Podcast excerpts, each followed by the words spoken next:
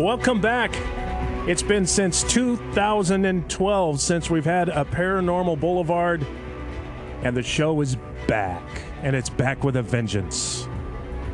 I'm Tim from the KGOR Morning Show, and I'm joined by Ted Poole, who is part of uh, Crossroads Para Investigations. Ted, welcome back. It's been uh, it's been five years. What have you been doing for five years? It has been a while. uh, keeping busy. well, that's good. It doesn't feel like it's been five years, but I'm glad that uh, we're able to get back and do this. Yeah, it was 2012 was the last time we had a Paranormal uh, Boulevard show.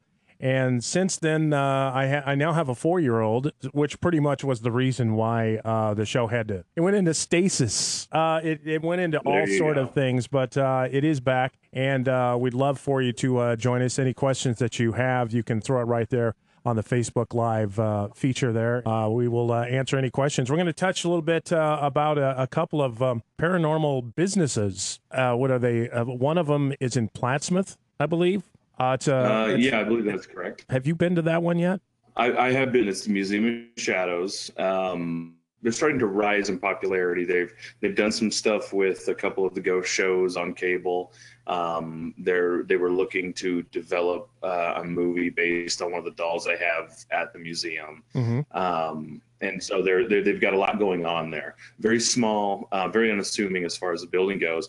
It's a great time if you ever get a chance to get out there. Um, it does cost to get in. It is a smaller place, so don't go in thinking you're going into a museum like a, a vast museum. It's a couple rooms uh, full of uh, haunted artifacts or attached artifacts. Um, their big draw, of course, is dolls. The, they have one there that uh, big big movie right now is the Annabelle series, uh, like uh, Conjuring or the Ed Lorraine Warren kind of set of movies.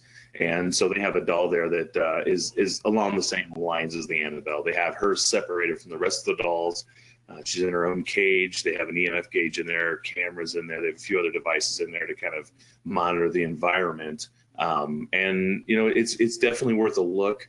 Uh, there there were more than a few things that happened there that uh, I couldn't explain while we were there, and we were there for quite some time trying to figure it out. So what what exactly happened? What what did did you take a recorder? Did you take a EMF meter? What did you take in there? They allow. Uh, well, we didn't go in. First thing, I, ne- I never really go in anywhere and like say, well, hey, I'm an investigator, so I want to go check your stuff out. Right. I find a lot of that times that puts them on the defensive really quickly. So you know, you just go in, you pay your money. Um, they had EMF gauges there that you could rent for a fee.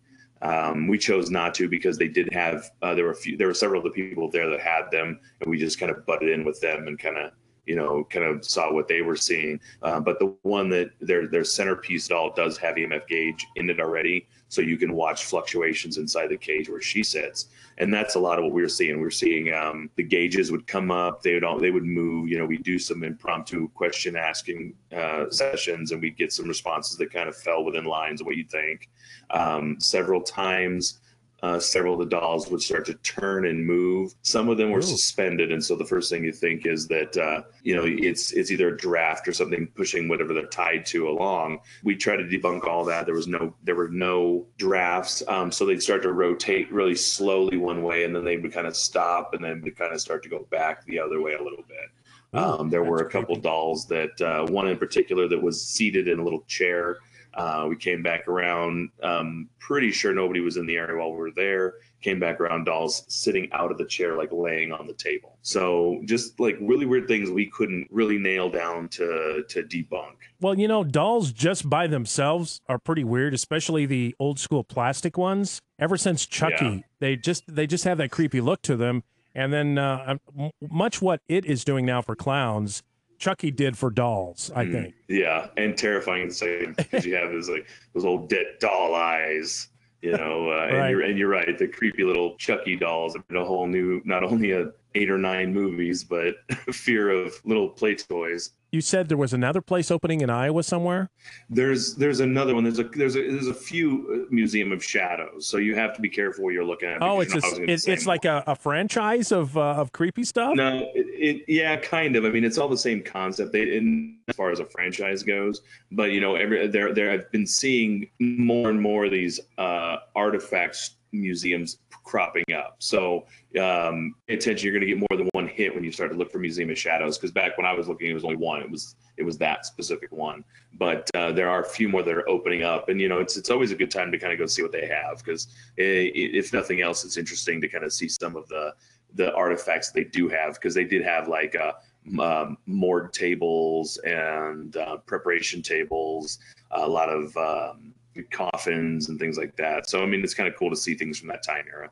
Speaking of uh, a bazaar, have you seen it yet? The new one? I haven't. I'm going to go see it. Um, very excited to see it because everything I've heard about it is phenomenal. It's like uh, I do know that this is they're doing it in chapter. So this, if you haven't seen it yet, this isn't this be a little shouldn't be too much of a surprise to you and it won't ruin anything if you haven't yet. From what I understand, this part of it deals almost solely with just the kids as they're going through this the first time.